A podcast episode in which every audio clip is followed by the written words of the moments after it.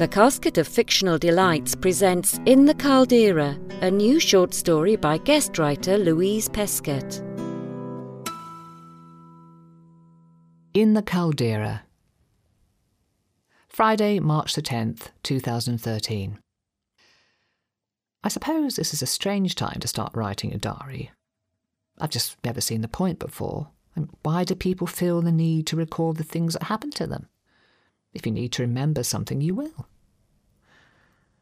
But it's so quiet here, so unearthly quiet. If I write, maybe I'll be able to hear the words as they hit the page. It'll be like having company. I guess I should start by saying something about my surroundings. I'm in the Caldera de Majeda, which is about as far southeast as it's possible to go in Spain without falling off the end. I must be in the exact middle of the caldera here, sitting on the dry, desert ground at the end of the hiking trail.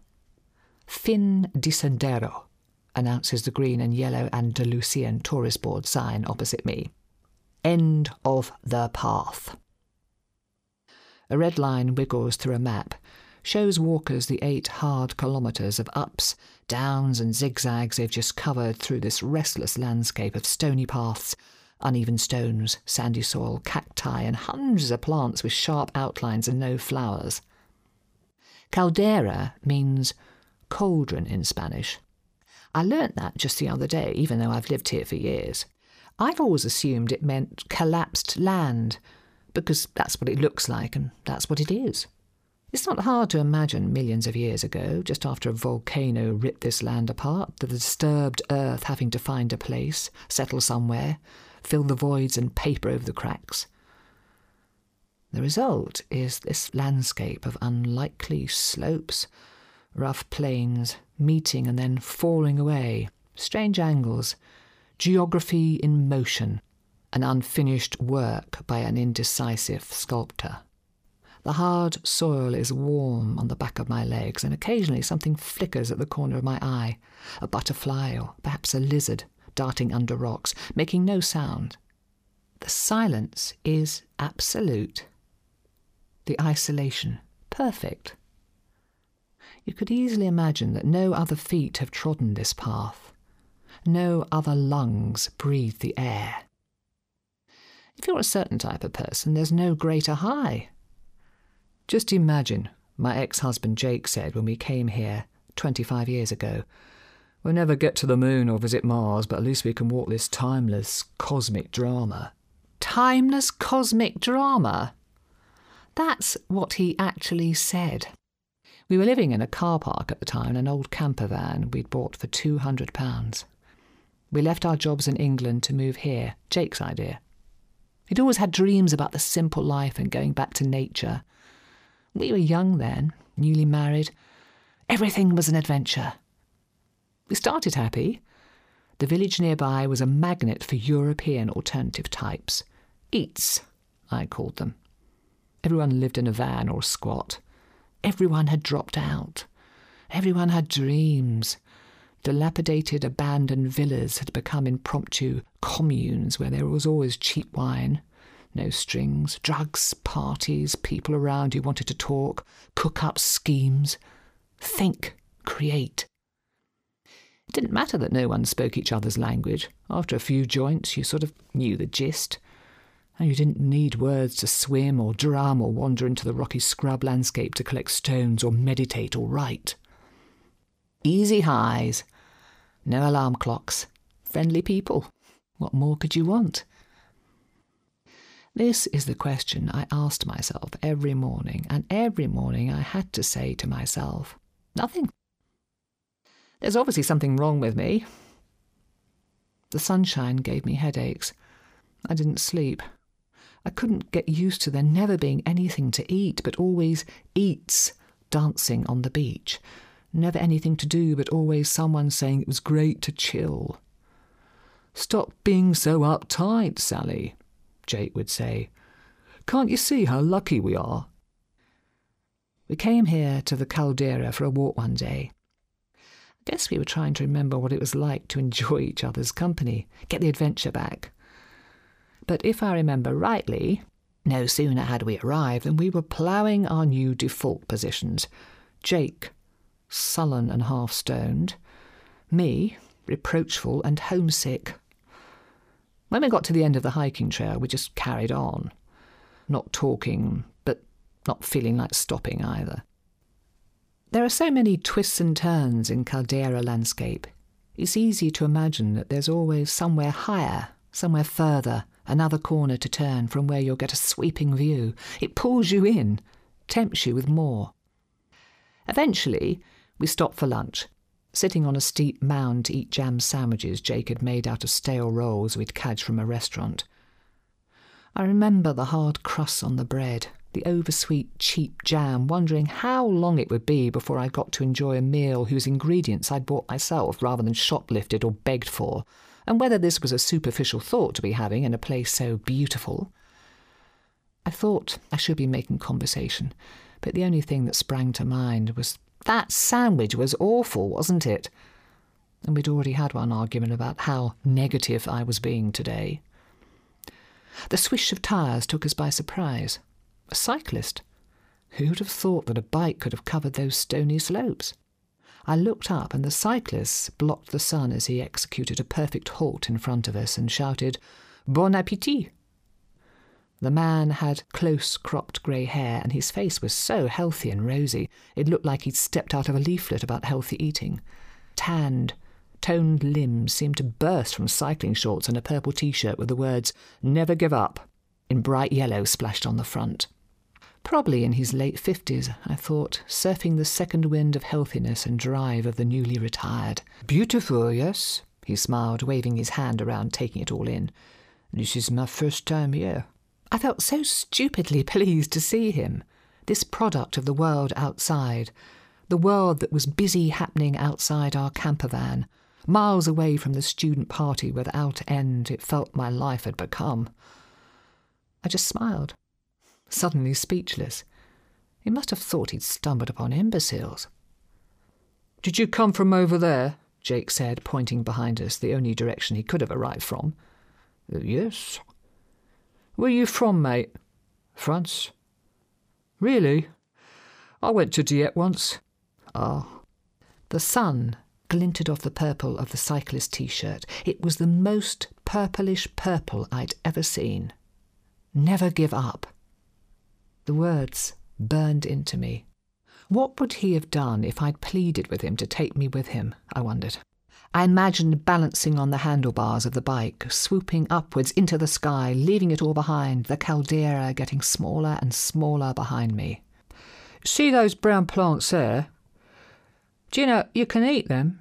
Jake said. All you need to do is boil them with sugar. Black on a bar told me that last night. Jake took another drag of the joint he just lit. Was it my imagination, or had the man's eyes stopped sparkling so much? Well, I must continue, he said with the jolliness of a man who was going back to a shower, a hotel, and maybe in a week's time a plane home. It was nice to meet you. Enjoy your walk and your plants. I watched the purplish purple of his back bounce up the slope in front of us. Take me back to a world where people have jobs, eat properly, and don't meet people in bars who tell you to boil up cactus with sugar.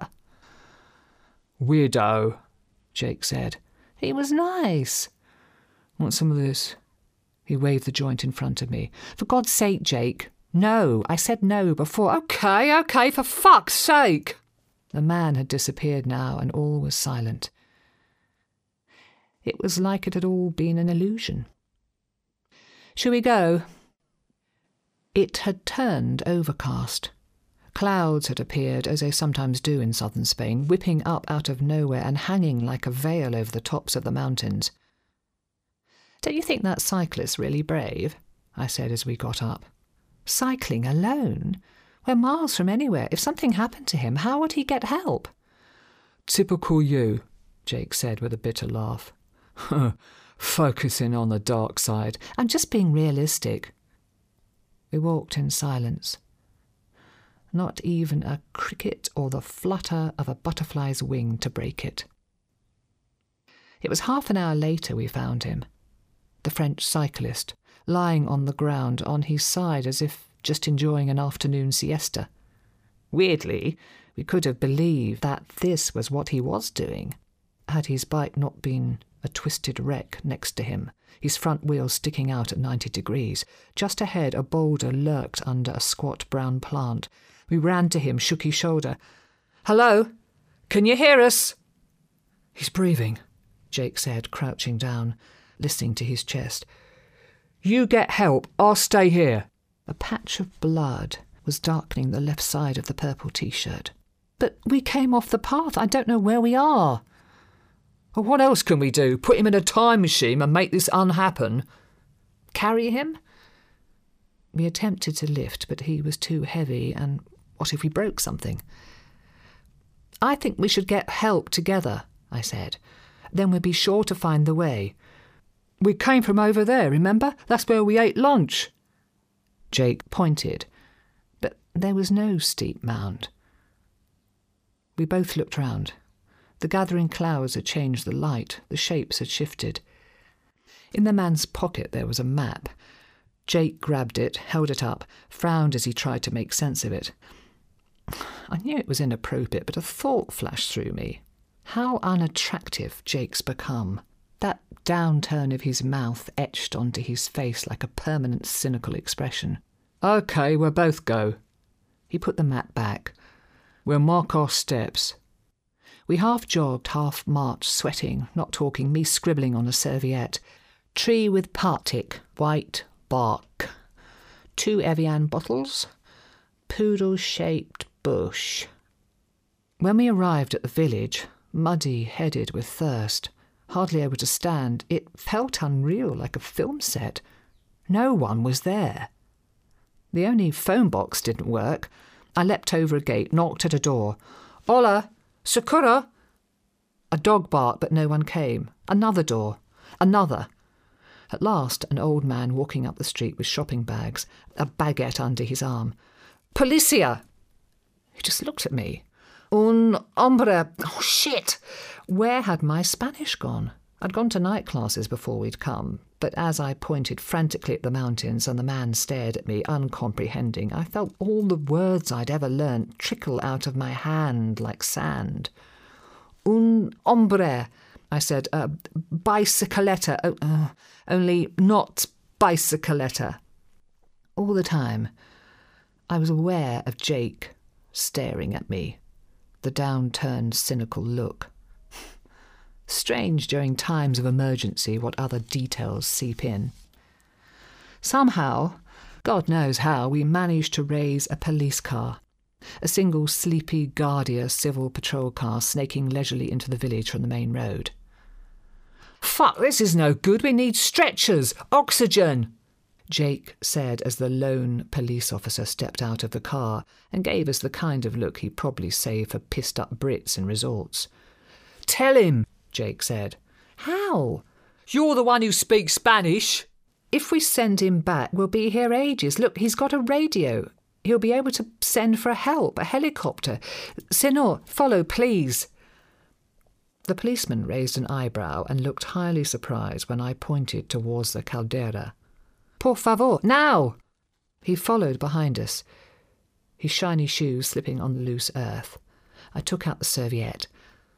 The words had run into each other. Tree with partick white bark. Oh, all the trees looked the same. How had we not noticed that there were loads of Evian bottles and poodle shaped bushes? There was no sign of a purple t shirt, no twisted bike, no injured cyclist. It was as if he'd disappeared. The light started to fade. The policeman took out a torch. I can't believe you're lighting a joint in front of a policeman, I hissed at Jake. It helps me concentrate, Jake said. Unlike your fucking language skills, I told you one of us should have stayed. What about your brilliant ability to read maps? A situation would have been done and dusted if you'd known where we were. The policeman stood watching us bicker. Can you call for a helicopter, mate? Jake said. The policeman shot a weary look at the joint, kicked some bushes, shone his torch around, then turned his back, started to walk back the way we'd come. But you can't just go. The policeman strode ahead. We followed his beam. Jake shouting, Hola! Bonjour! We went back the next day, and the day after that, but we never found the cyclist. Probably come round and walked out himself, I said a week later. I looked at the local newspaper every day for a month. My Spanish might have been hazy, but I knew the word for cyclist, dead and in the caldera. There was nothing. We got back to England not long afterwards. Jake said I hadn't given Spain a chance. I said we shouldn't have gone there in the first place. Jake said that was typical of the way I looked on the dark side all the time. I said he should grow up. I hope we somehow be able to put it behind us, slip back into our old lives. But ours was a marriage interrupted, a stream that someone had poured boulders into, spilling the water, diverting the flow. Jake didn't take up his old job, even though they'd offered it to him, preferring to stay at home all day watching TV. By the time I realised his dope habit was a problem, rather than a problem, and that he needed help, I was too busy to care. We never talked about the cyclers, but he was always there, silently moving through everything we did. For a time, it seemed as if Jake did everything he could to avoid thinking about it, while I got busy making it all the more vivid. I enrolled in Spanish night classes again and quickly became fluent, although this was mainly down to sleeping with a Spanish teacher. When the inevitable divorce came, the affair was the reason. It seemed the easiest thing to do with my new language skills was to take a summer job on the Costa del Sol. I suppose I wanted to prove that life could be an adventure again and I didn't focus on dark things. This time I stayed in Spain. Somehow, in time, I drifted to the southeast, back towards the caldera. I suppose places can become states of mind.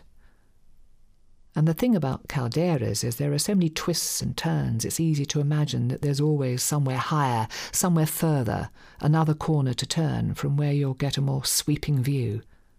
I've had my own cafe in the village for years now. Sal's, a typical English tea shop. It's a wonder how quickly, after a few days in the sun, people from Manchester and London get nostalgic for a decent cup of tea. Mm, the sun's getting lower now. In half an hour it'll have dipped below the mountain. The whole caldera will be plunged into sudden shade. At first, it'll be a pleasant respite from the heat. Then it'll start to cool. It'll be too dark to write, so I'll have to stop. I reach for my bag because I think there's a cardigan in there, but it's lying where it dropped when I fell, under a bush just out of reach. I shift again and pain sears up my leg, although my foot's completely numb now. I suppose I was lucky to fall in a spot where I could shuffle my way onto even ground. Sit up. Hello! I yell. At first, I think I hear someone yelling back, but it's just an echo.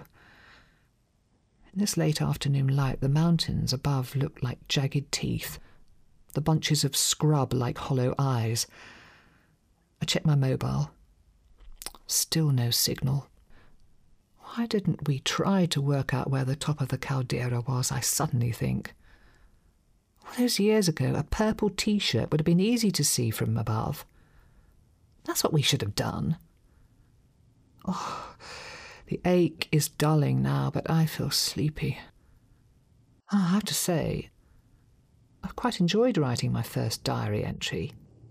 It's taken my mind off the pain, given me something to do.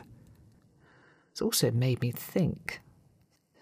Maybe people record the things that happened to them, not only to help them remember, but also so that they can forget. The sun has nearly disappeared altogether now, and there's a faint hiss of breeze.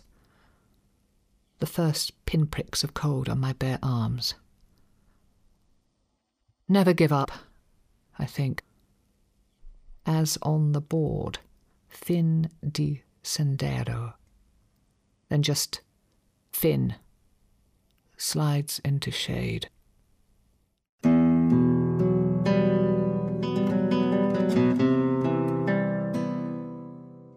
In the Caldera was written by one of our guest writers, Louise Pescott, and read by Claire Vousden.